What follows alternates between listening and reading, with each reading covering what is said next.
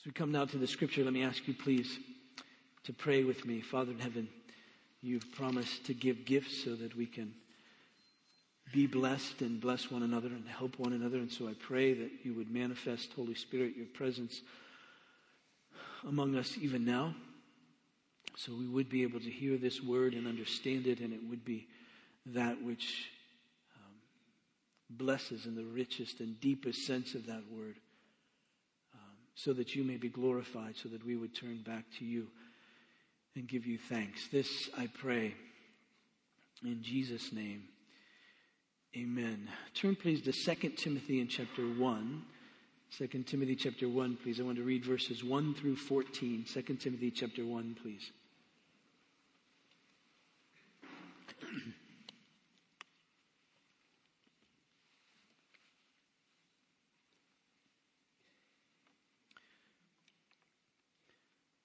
Before I read, just a quick word that I forgot to announce during the announcement time.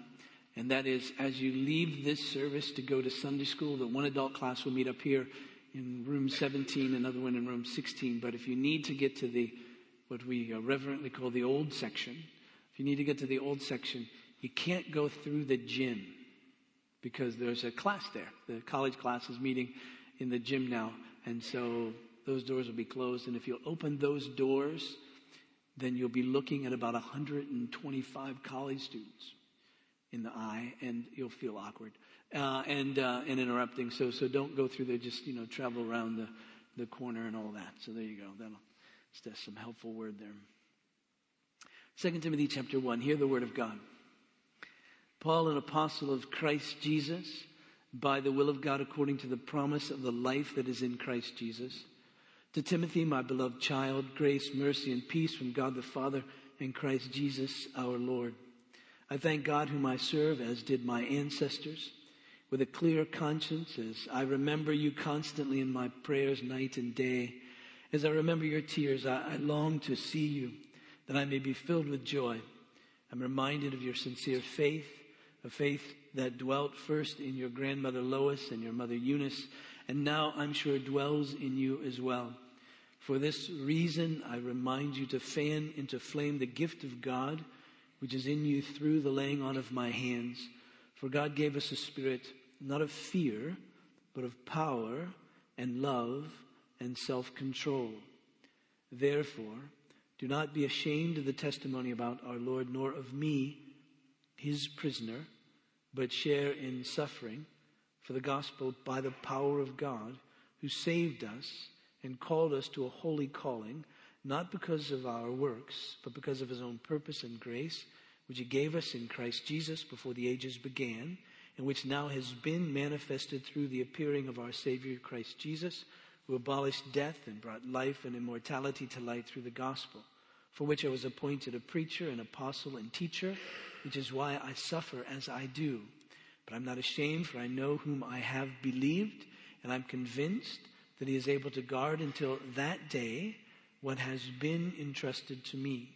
Follow the pattern of the sound words that you have heard from me in the faith and love that are in Christ Jesus by the Holy Spirit who dwells within us. Guard the good deposit entrusted to you. Now, last week, uh, we finished our consideration, at least for now, of the first letter that this apostle Paul wrote to Timothy, this one he calls his beloved child. So we finished that last week. I thought, frankly, it might just be useful to move right into this, this second letter. Uh, I won't take it up in the same detail as I did First Timothy because we've already covered many of the themes that are here, but we'll take it up in reasonably good detail and, um, and, and, and move our way through this second uh, epistle, this second letter that Timothy, uh, Paul writes to Timothy. Uh, there's a few years between the writing of First Timothy and, and, and, and Second Timothy, but, but the themes are quite the same. Paul is still concerned about the preservation of the gospel. In fact, this theme, just like in First Timothy, this theme, this writing to, to Timothy, this pastor in Ephesus, is, is, is that the gospel should be guarded. I read here in, in, in, in chapter 1, verse 14, Paul says, By the Holy Spirit who dwells within us, guard the good deposit entrusted to you. So if you were here as we worked our way through 1 Timothy, you'll find very similar language. You remember in that epistle, the key there was found in chapter 3, verse 15, where Paul writes to Timothy, speaking to him as this pastor, saying he's going to, to, to now instruct him how, how he's to to conduct himself, how the church is to live as the church, as the household of God, the church of the living God, a pillar and support of the truth. And so we found in 1 Timothy that much of what was directed to Timothy, what was much directed through him then to the church, was that they needed to, to watch over this gospel, to protect it from false teachers, to, to live it out, to believe it, to proclaim it, and so forth. And so, still very much the same kind of theme here. Paul writing to Timothy saying,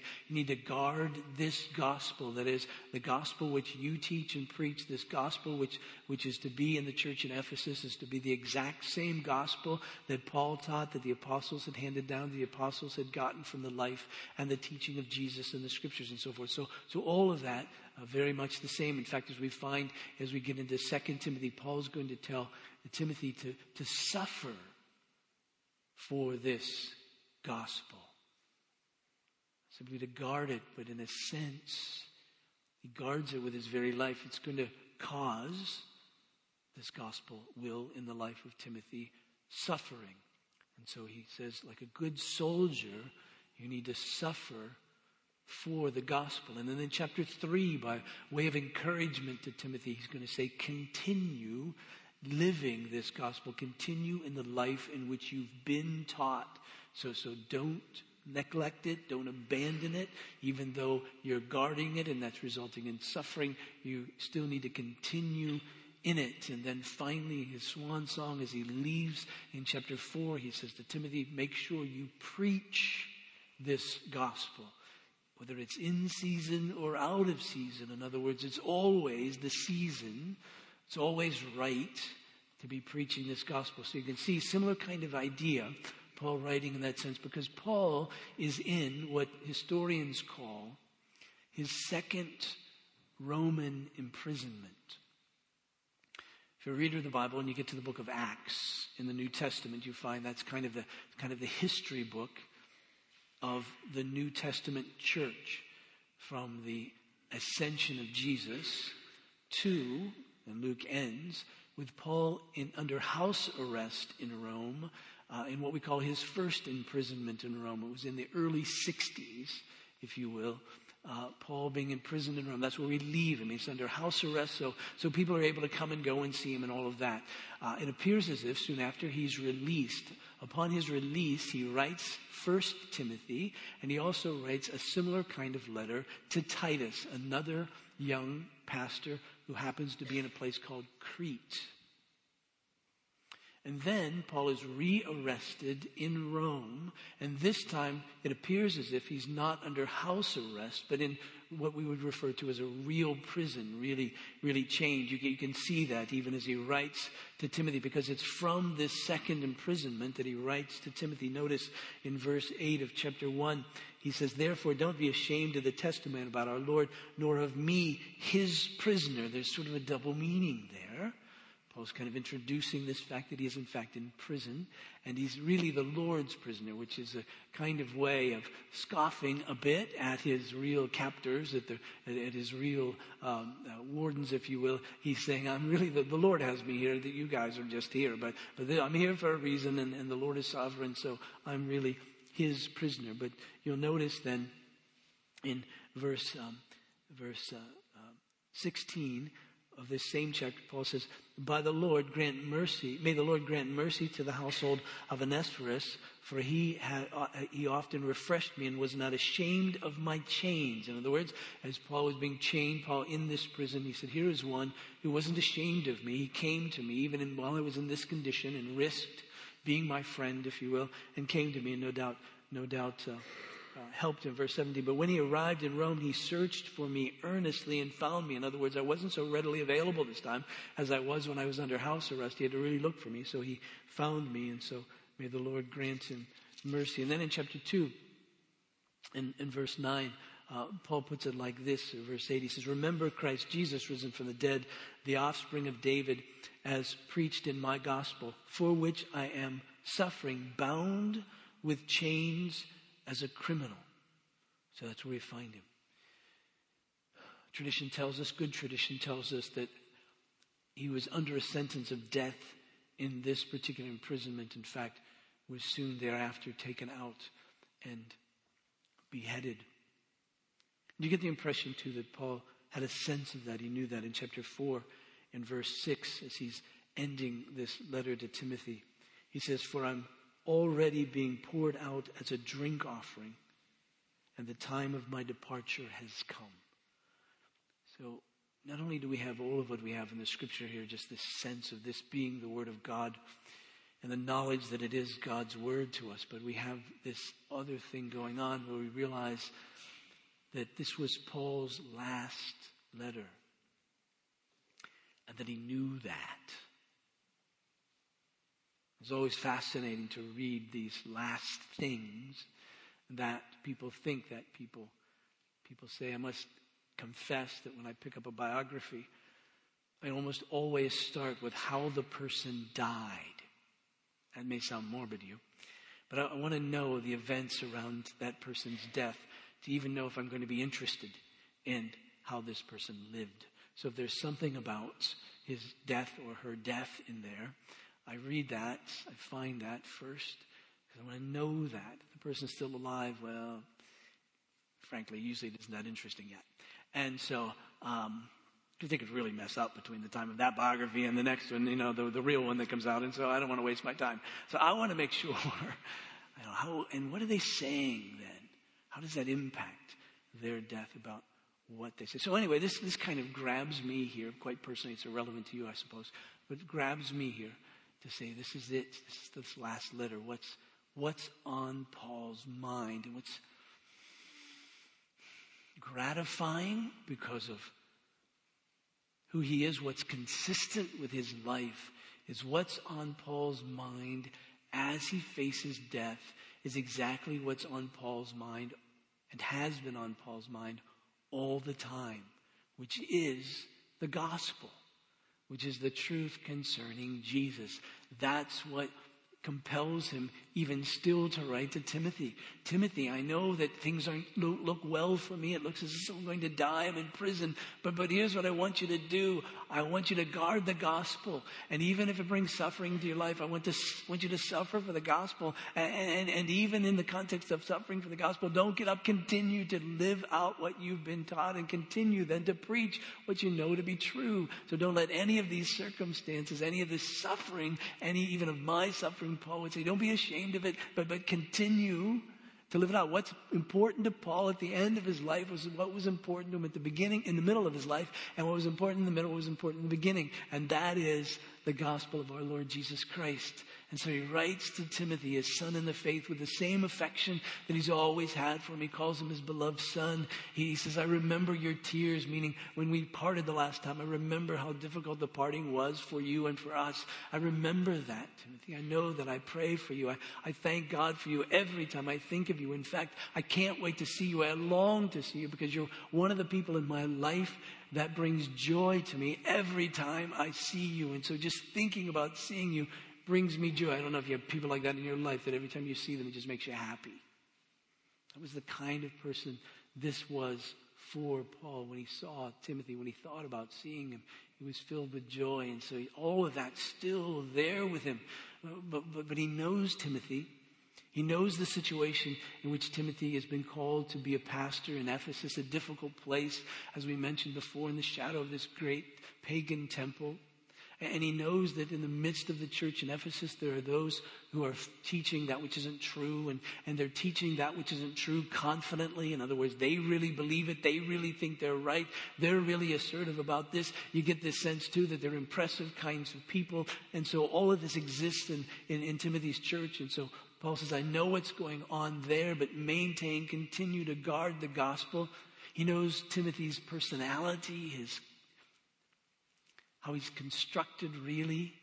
He gets, you get the sense from his first letter and even in this one that Timothy isn't the most uh, outgoing kind of a guy. He's uh, somewhat timid. Uh, he seems to be having significant stomach issues. And Paul writes to him very fatherly and tell him, take a little wine for your stomach so you can feel better. So he gets all of that, tells Timothy, don't let them despise your youth. I know you're too young for this, or it appears as if you're too young for this. People think you're too young for this. The false teachers may be older and more experienced than you, but Timothy's still hang in there. So all of this is going on. And so he opens his letter to this one he calls his son in the faith with these words. He says, fan into flame the gift of God. Notice verse 6. He says, For this reason, reason? Yes, the reason that Timothy, I know you and I know your faith. And I rejoice in the fact that, that your grandmother knew the Lord and your mother knew the Lord and they, they taught you from when the time you were a little one. Old Testament scriptures and then no doubt the truth of the gospel as that came to bear on their lives and they believed it. Timothy, you've been, you've been raised in this. And I know your faith is sincere. And I know, Timothy, too, that you've been gifted by God. And the reason that Paul knows that is that he was there when Timothy was called to be this pastor. And, and Paul says, I, I, laid hands on you. The elders were there. I laid hands on you. There was this prophetic word spoken that is this word of God that came through Paul. Paul was convinced it was from God for Timothy concerning this gift. And so for this reason, he says, I remind you to fan in the flame the gift of God, which is in you through the laying on of my hands. For God gave us a spirit not of fear, but of power and love and self control. Now, why is it that Paul found it necessary to start this second letter there? Again, no doubt, because he knew Timothy, he knew the situation Timothy was in. And you get the sense that he understood that there might be in Timothy, because of all that was going on, um, uh, an inclination to neglect this calling and gift. In fact, in the first chapter, in the first letter that Paul wrote to Timothy in chapter 4 and verse 14, Paul says, Do not neglect the gift you have which was given you by prophecy when the council of elders laid their hands on you. Practice these things, immerse yourself in them so that all may see your progress. In other words, Paul knew Timothy, and so he says, Timothy, if you're going to continue on, and you must, you must. There isn't any choice for us, Timothy. This gospel must be guarded. It must be lived out. It must be believed. It must be shared. There isn't any other hope for any of us. So, Timothy, no matter what happens, you've, you've got to hang on to this. And, Timothy, I know you, and I know your inclination. Your inclination is to not follow, your inclination is to neglect the gift. So, you need to rekindle it. Now, that doesn't mean Timothy wasn't doing anything at all with it. We, we get the sense that he really was. He was preaching and teaching and doing all of that. We, we, Paul instructs him to go, and you get the sense that he was confrontational where he needed to be and pastoral where he needed to be and all of that and follow Timothy, Paul's instructions, but, but still rekindle. In other words, Timothy realized that a constant practice in your life is this stoking of this fire, this giftedness. Paul spoke of these of gifts that God gives to us. I read two of the primary passages. There are really four primary passages in the New Testament about such gifts. The first one I read this morning was from Ephesians in chapter 4, where the scripture tells us that Paul that, that Christ gives gifts uh, to the church. They sound a bit more like what we might call offices or positions in the church, uh, if you will. He speaks of Christ, and he said he gave the apostles, the prophets, the evangelists, the shepherds or pastors, and teachers. And so you get the sense that, that, that in some way Timothy would have fallen into this gift list, as you, if you will, as, as, as probably a, a, a, pastor, a shepherd, a, a, teacher, perhaps even an evangelist. And, and, and he fits in those. And Paul says, This is who you are. This is the gift that you have. And he says that the, the reason you have this gift, Timothy, isn't for you to glory in it. It isn't for you to bask in it, but it's so that uh, the saints, that is, believers, can be equipped to serve one another, to build up the body of Christ, so that we can have unity in faith and the knowledge of the Son of God and come to maturity that is the full stature of Christ, in other words, so that we, as believers in Christ, can be conformed to the image of Christ. Paul, uh, Timothy, this is why you have this gift. And so if you neglect it, look at what's going to happen. Better yet, look at what isn't going to happen. The church isn't going to mature. So, Timothy, if your church is going to mature, you need to get on with it. Don't let this die. Don't neglect it. Rekindle it, stoke it all the time. And then I read from Peter's first letter, First Peter in chapter 4. And in First Peter chapter 4, Peter writes also of, as, as, as, of these gifts. Verse 10 says, As each has received a gift, you get the sense that, that each has received a gift. Not just Timothy, but, but, but each of us, in some sense, has been gifted by God so that God would be glorified by our loving and serving one another. Paul writes of these gifts as well in Romans in chapter 12. In Romans 12, the emphasis there is, uh, for instance, he writes verse 4 For as in, uh, let me start with verse 3. For by the grace given to me, I say to everyone among you not to think of himself more highly than he ought to think, but to think with sober judgment, each according to the measure of faith that God has assigned. For as in one body we have many members, and the members do not all have the same function, so we, though many, are one body in Christ, individually members of one another, having gifts that differ according to the grace given to us. Let us use them. In other words, Paul is saying this is how we operate, this is how we function. We, have been given diff- different gifts by God to serve one another. Now use those gifts. We don't all function the same way. That shouldn't surprise us at all. We should have been able to observe that one. We're different than each other. But yet, we're still unified. We're still one together. In fact, that point is emphasized in probably the most, I don't know, well-known passages of all these gifts that we have laid out in 1 Corinthians in chapter 12.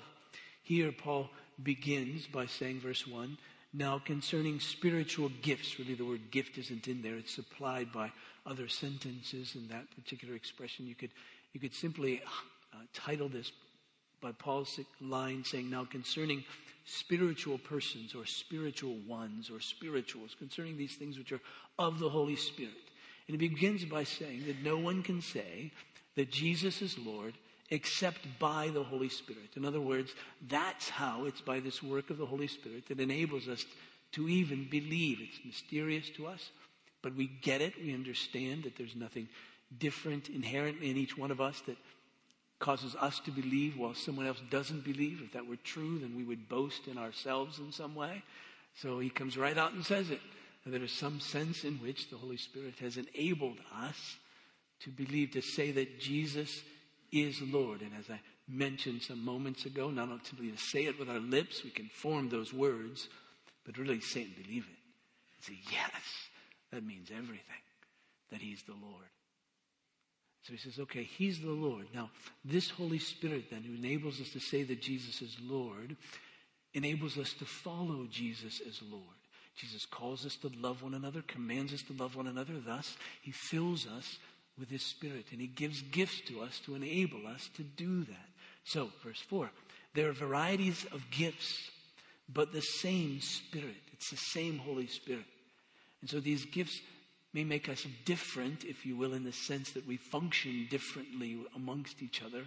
But really, they're to bring us together. We're to recognize that it's still the same Holy Spirit. And so when a gift is seen and given and all of that, and someone is blessed and served, thanks goes to God because it was given by the Spirit. And there are varieties of service, different things that we do, ways that we love and serve one another. But it's the same Lord Jesus Christ. It's the same Lord. And there are varieties of activities. We do different things. But it's the same God who empowers them all in everyone. And so you see, it's the power that comes from God in these things. Verse 7 To each is given the manifestation of the Spirit for the common good. In other words, these gifts are given not so we can boast in them, not so we can say, I have this gift and you don't. Uh, it's so that others can be helped. They're given for the common good. That is to say, they're gifts given so that they can be given. Gifts given so that they can be shared. We're in the business as Christians of doing that which is otherwise tacky. We're in the business of regifting. Right? We give that which we've been given. This word gift in these passages, some of you have heard this Greek word. You may not even known it was a Greek word. You may have seen it in a headline in Newsweek. But it's the word charisma. And that is developed from another word that we're familiar with, which is the word charis. And the word charis means grace. That is, that which is a gift, that which is given, that which is received, that which didn't originate with us ourselves, that which we didn't earn, but it was a gift given. And so a charisma is a manifestation of the fact that we've been given grace. It's a result of having been given grace. It was, it's what comes through someone who's been given grace. And so we give because we've been given. Verse 8, for to one is given through the Spirit, the utterance of wisdom to another, the utterance of knowledge, according to the same Spirit, to another faith by the same Spirit, to another gifts of healing, uh, miracles, prophecies, speaking in tongues, interpretations, and so forth and so on. Verse 11, all these are empowered by one and the same Spirit who apportions to each one individually as he wills. That is, these gifts are given by the Holy Spirit the sovereign one as he desires to give them. Thus, they're gifts not earned. They come from him. Oh, you say they may match your personality. They may, they may not. It appears as if this gift that Timothy has been given, that is to be an evangelist perhaps, that is to be a pastor perhaps, that is to be a teacher in the church, didn't match his personality at all. I relate to that better than you could ever imagine. And so Timothy had to overcome, if you will, his personality, his inclinations. That's why I think Paul had to say, stoke it, fan it into flame, rekindle it, don't neglect it because it's so contrary to you in your own personality that you're liable to think this can't be true. And so the question then is why is it that Timothy had to do this work of fanning it into flame?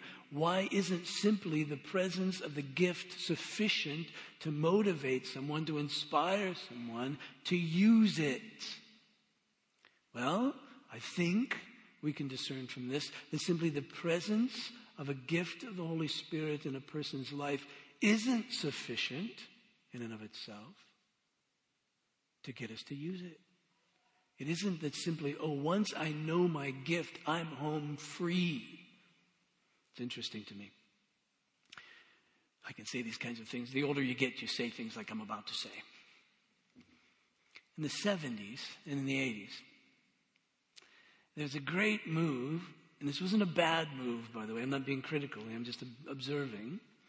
There's a great move for people to find their gifts. And the reason that church people then desired to find their gifts, at least in the beginning of that, was so that, hopefully, they could better serve in the body of Christ.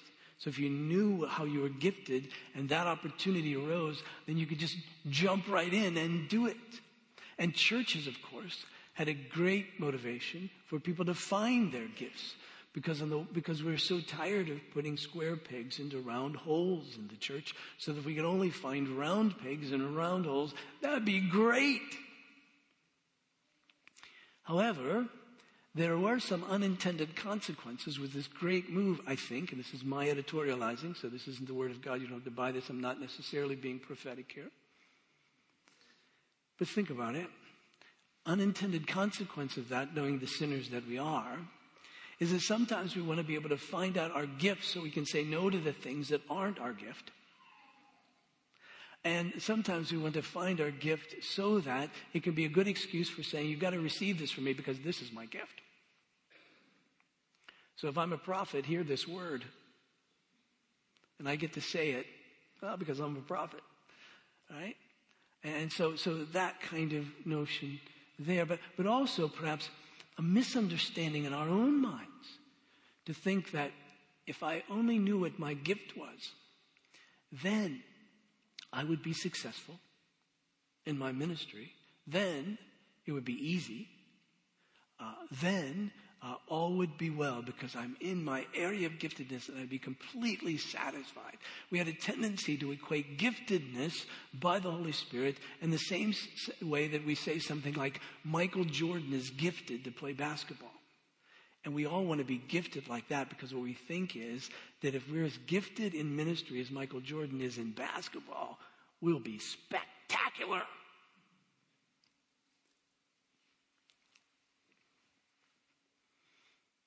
The problem is nobody knew how hard Michael Jordan worked, number one, behind the scenes. how painful it was to be that gifted and that good. But also, Nobody looked at the life of Paul, this gifted apostle, and saw that life wasn't easy, saw that he was rejected by his friends, saw that he often had to defend his own giftedness, his own apostleship. Read through the book, especially the letter of Second Corinthians, you find Paul defending himself all the time against those who looked better than he did and we're better received than him. But he's the one who had been called and he's the one with the message and how humbling that was in his own life to be to have to do that. And, and how even as he talks about writes to timothy he said so and so just rejected me. They, they never come anymore. They, they, they, they're ashamed of my bonds of my chains. And so to see the difficult life that paul lived it didn't always feel successful. He didn't always feel confident if you will. He didn't always feel this great power of the spirit in him. He was discouraged as well in the midst of all of this. It doesn't make it easy just because we know what the gift that we have uh, is and all of that. And plus, then churches began to engineer ministry by saying, You're gifted at this, do this, you're gifted at this, do this, you're gifted at this, do this. And so we figured if we could do that, then we could engineer this ministry. And any of us knows who are involved in any organization, whether it be our family, whether it be in the relationships of friendships or whatever it is, that you just, it just, it's just messy. Ministry is messy. That's if I ever got a tattoo, that's what it would say uh, ministry is messy, uh, and because it is, right? Um, it's not easy to engineer. Even if you think you're a round hole, a round peg in a round hole, it, you still feel like you're not working. That's just life. And so you see, just knowing the gift isn't enough. There's something more than that that's important. In fact, it may be that knowing the gift particularly is less important than all the other things. And so Paul writes to Timothy, he says, Timothy, fan this into flame. And you say, well, how do you do that? How do you fan a gift of the Holy Spirit in such a way uh, that it bursts into flame? That is, that it's, it's actually working. And the answer is just like everything else. You foster, we foster faith. Galatians chapter 5 the end of verse 6 says that all that matters is faith working through love. And we speak of faith, obviously for us, we're always talking about faith in Jesus. As simply faith in faith, not in believing something and thus it'll be true and all of that, but believing in Jesus, this tangible object, this one who is and who has done something and who rules and reigns. We're believing him. And so we say we have faith in Jesus. What we're saying is that we're believing that all that is true about him and all that he did and all that he promises are really true. And it's faith because we haven't seen the fullness of that. We haven't seen the fullness of that. We're, we're believing that our sins are forgiven on the basis of who Jesus is and what he did. Now, it's reasonable to believe that, especially as we start with the book of Genesis and work our way through the Old Testament as it points to Jesus. And we see Jesus arriving on the scene as, as, as, as, as uh, John the Baptist says, the Lamb of God who takes away the sins of the world. And so when he's called the Lamb of God, you go, that connects me with all these other lambs that have come up through that I've been reading about since Genesis. I wondered why I was reading about them. Well, here's the Lamb of God that all those other lambs pointed to. And so he comes to do what those lambs pointed to, which bring forgiveness of sins. The Lamb of God who takes away the sins of the world. And, and then we see his life and all of that and, and his death and his resurrections that announces who he was. So, so there's reason to think about, yes, okay, I can trust him. But it's still by faith. We still don't see it. Faith implies always that we're convinced that something is true that we haven't really seen all the way yet. But we're trusting that's faith. We're trusting that it really is true. It's reasonable, should be. It isn't a leap into faith in that sense. It's not like nobody in their right mind. I remember the old television show. Oh, this dates me. Although Nickelodeon is great. Because now all these kids watch these things and they think it's new. But remember, there was an old show called All in the Family. All in the Family? Something in the Family. Archie Bunker was the key guy. And he says, faith is believing what no one in their right mind would believe. that isn't true at all. That's stupidity. Faith is believing that which is reasonable to believe. And it's reasonable as we get to know Jesus to believe, to trust him. So that's faith. But Paul's building faith here in Timothy because there's something that Timothy doesn't feel. There's something that Timothy doesn't see. And what he doesn't feel and what he doesn't see is that the Spirit of God is in him. And the Spirit of God has gifted him.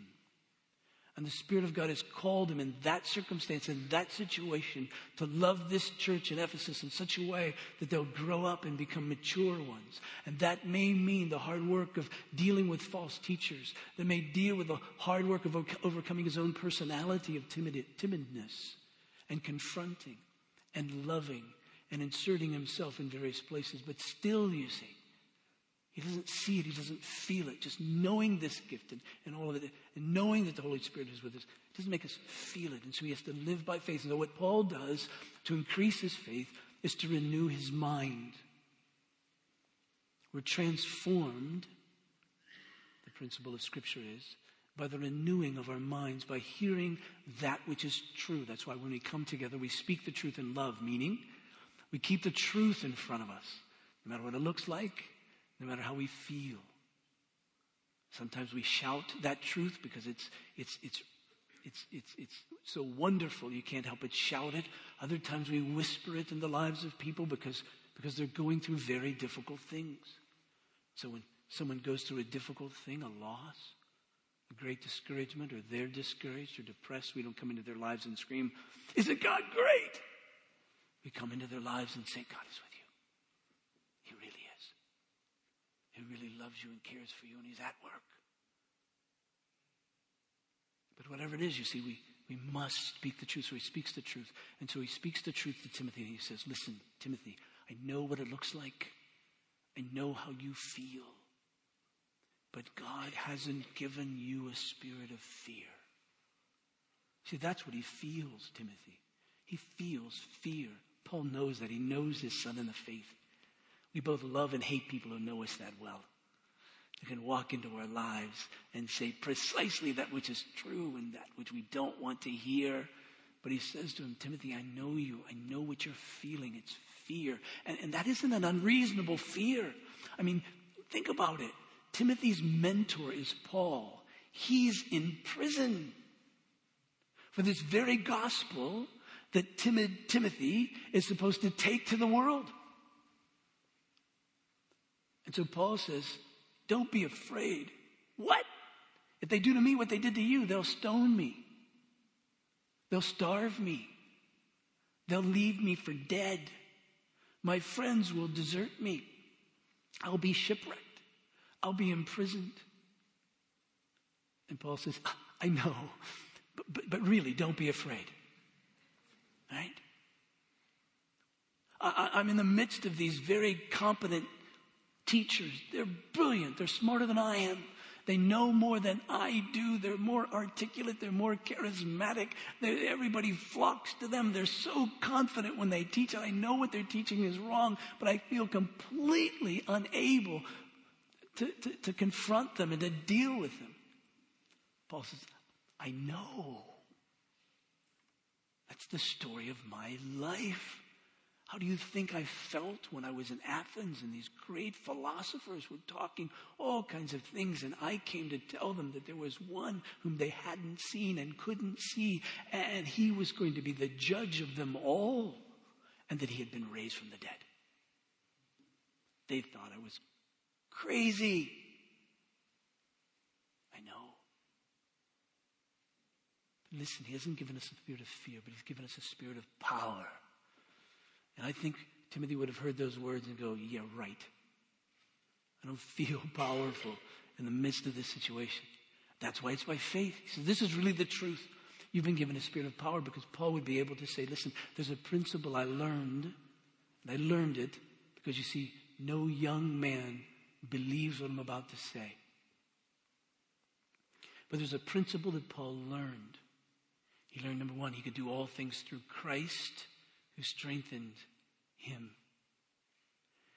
And this because he learned that power is perfected in weakness.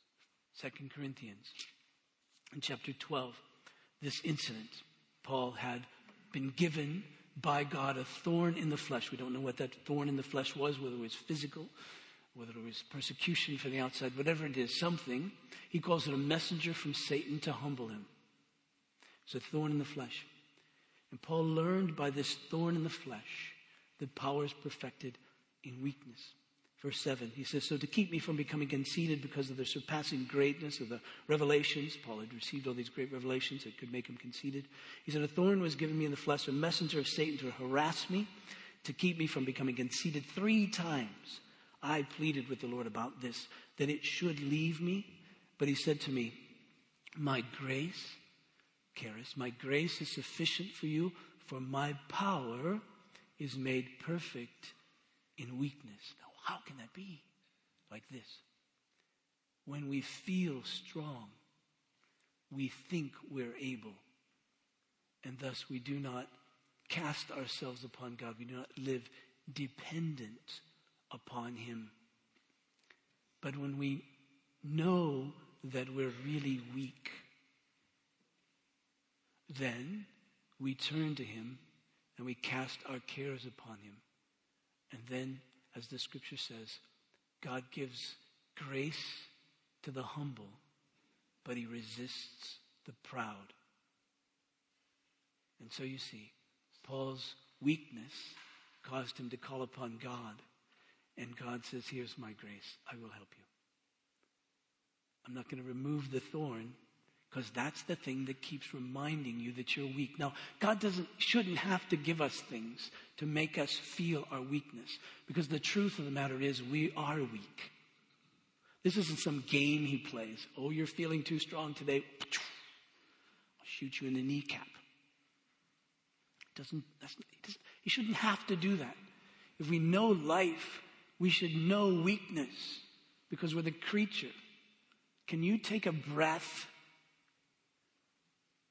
without God supplying? No. But we think we can because we breathe all the time. But become short of breath. What do you do? Oh God, help me. Oh yeah, you're right. Now you know that I'm the one who supplies breath. Okay, good. So, when we're weak, we're actually strong. Why? Because it's then we're dependent. And then he says, he doesn't give you a spirit of fear, but a spirit of power and of love. And that's the point, you see. The point, you see, is that we must love. It isn't so much about the gift. It's about whether or not we love. 1 Corinthians chapter 13. We know this passage. People mention 1 Corinthians 13. You think you're at a wedding because it's going to be about love, right? That's the love passage. What precedes 1 Corinthians chapter 13, oddly enough, is 1 Corinthians 12. 1 Corinthians 12 is this discussion of gifts, and it ends with Paul saying this. Verse 31 Earnestly desire the higher gifts, whatever that is. We don't need to get into that right now. And he says, And I will show you still a more excellent way. That is, a more excellent way than having the higher gifts. Think about the best gift that I can, there's a better thing than that. What's that? He says, love. See, the question shouldn't be, what's my gift? The question should be, do I love? For instance, when we want to have people teach our children in Sunday school, the question isn't, are you gifted to teach children, but do you love them? When we want people to help the poor, it isn't, are you gifted to do this, or do you love them? You, might be able, you might be really good at it, but if you don't love them, it doesn't mean diddly squat. I could give you the Greek for diddly squat, but it's a long word. Right? It just doesn't mean anything. So that's the point. I shouldn't be after myself. What's my gift? What's my gift? What's my gift? I should be after myself. Do I love? Do I love? Do I love? And it might be at this point, Timothy would say, I don't think I do. And Paul would say, Yes, you do. You've been given a spirit of love. Now, love. And you've been given a spirit of sound mindedness so you can evaluate these things. It literally it means to be, to be, to be clear headed. I think of Paul, who was actually beheaded, tradition tells us. And I think Paul would say, We've been given a spirit of clear headedness even when we're being beheaded. Because we know what's going on, because we see it, because God has made us wise. I don't know where you are in life and the context of your life, what God has called you to specifically. But the truth of the matter is, just like Timothy, he's gifted us in various ways. He hasn't gifted all of us like he's gifted Timothy or as Paul was gifted and so forth. Some of us have various kinds of gifts to be involved in people's lives, to serve them. But the big question is, do I know who I am? I know it's fearful. I know we have to step out. I know there are things we don't want to do. But the question really is, do we understand the power of God that he's given us? Do we understand the love that he's given us for one another? And do we really love each other? And let's think that through and what that means. As a kid, I was always fascinated with the miracles of Jesus, especially when he fed the 5,000. Really, it was more than that. The scripture says 5,000 men. It could have been 10,000 if each of the guys had a date. That would be 10,000. And I suppose it's just one of those known miracles of Jesus. All these people following Jesus, hearing him teach, they'd been with him a while. The disciples said, They're hungry, let's send them away. Jesus said, What do we have? You get the rolling of the eyes, don't you? By the disciples of Jesus said, Well, there's a kid here, he's got five pieces of bread and two little fish. His mom packed for him for lunch. She said, Bring it to me. I suppose I always wondered, first of all, what it would have been like but with a little boy, thinking, what a cool story to tell mom when I get home, you know, most productive lunch I ever had. But also maybe how scary it was to give it up. I, I don't know. But, but, but, then the disciples, what it would like to be them. You, you look at these five loaves, two fish, thousands of people thinking, Jesus, you know, I don't know about this. What are you thinking? Sometimes I wonder with me being called to be a husband, to be called to be a father, to be called to be a friend, to be called to share Jesus with people, to be called to live in love with people. And I look at myself in the mirror and I look at what needs to be done and I think, God, what are you thinking?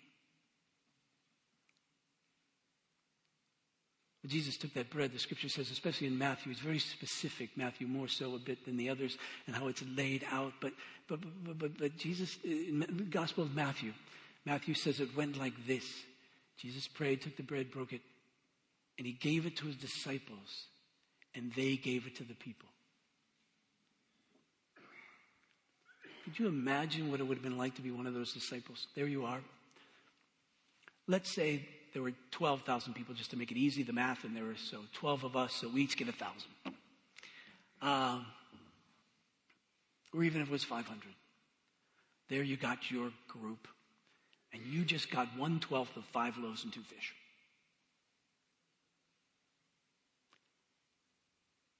Jesus would have to say, No, don't be afraid. I know it's overwhelming, but I'm the one who gave it to you. Give it a whirl. What would you do?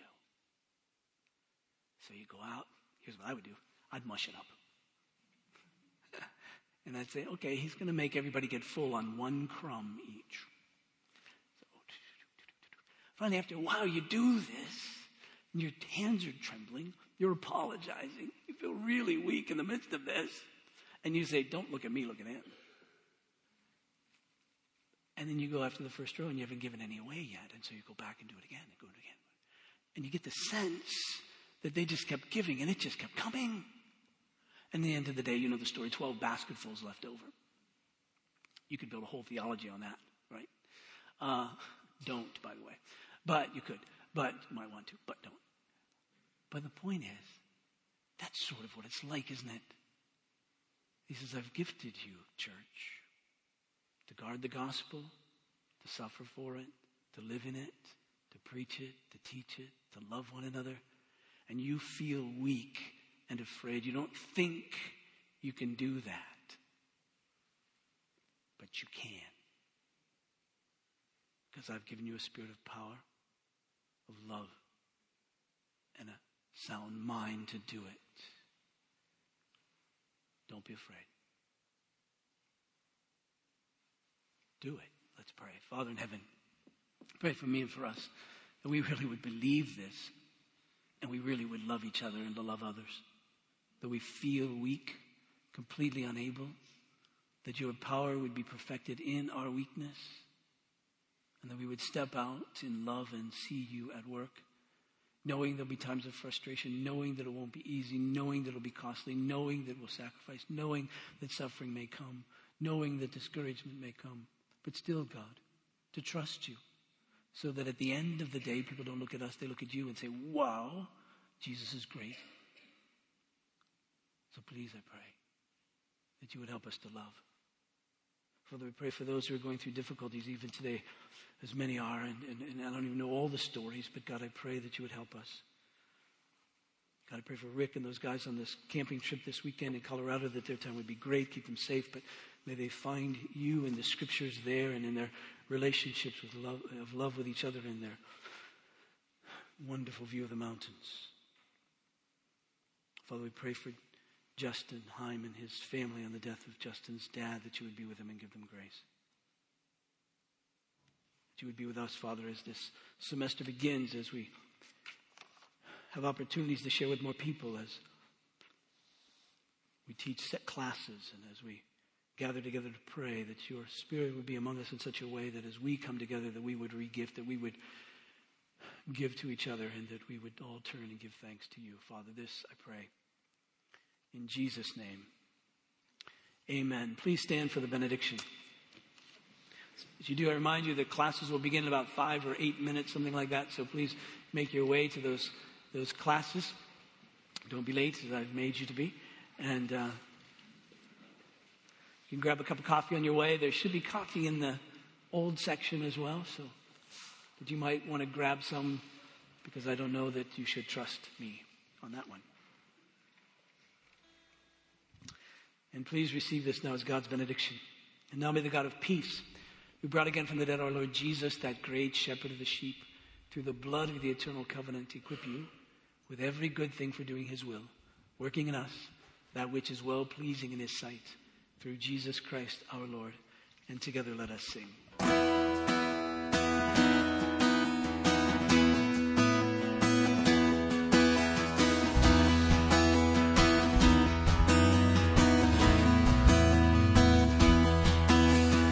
Sing to the King who is coming to reign.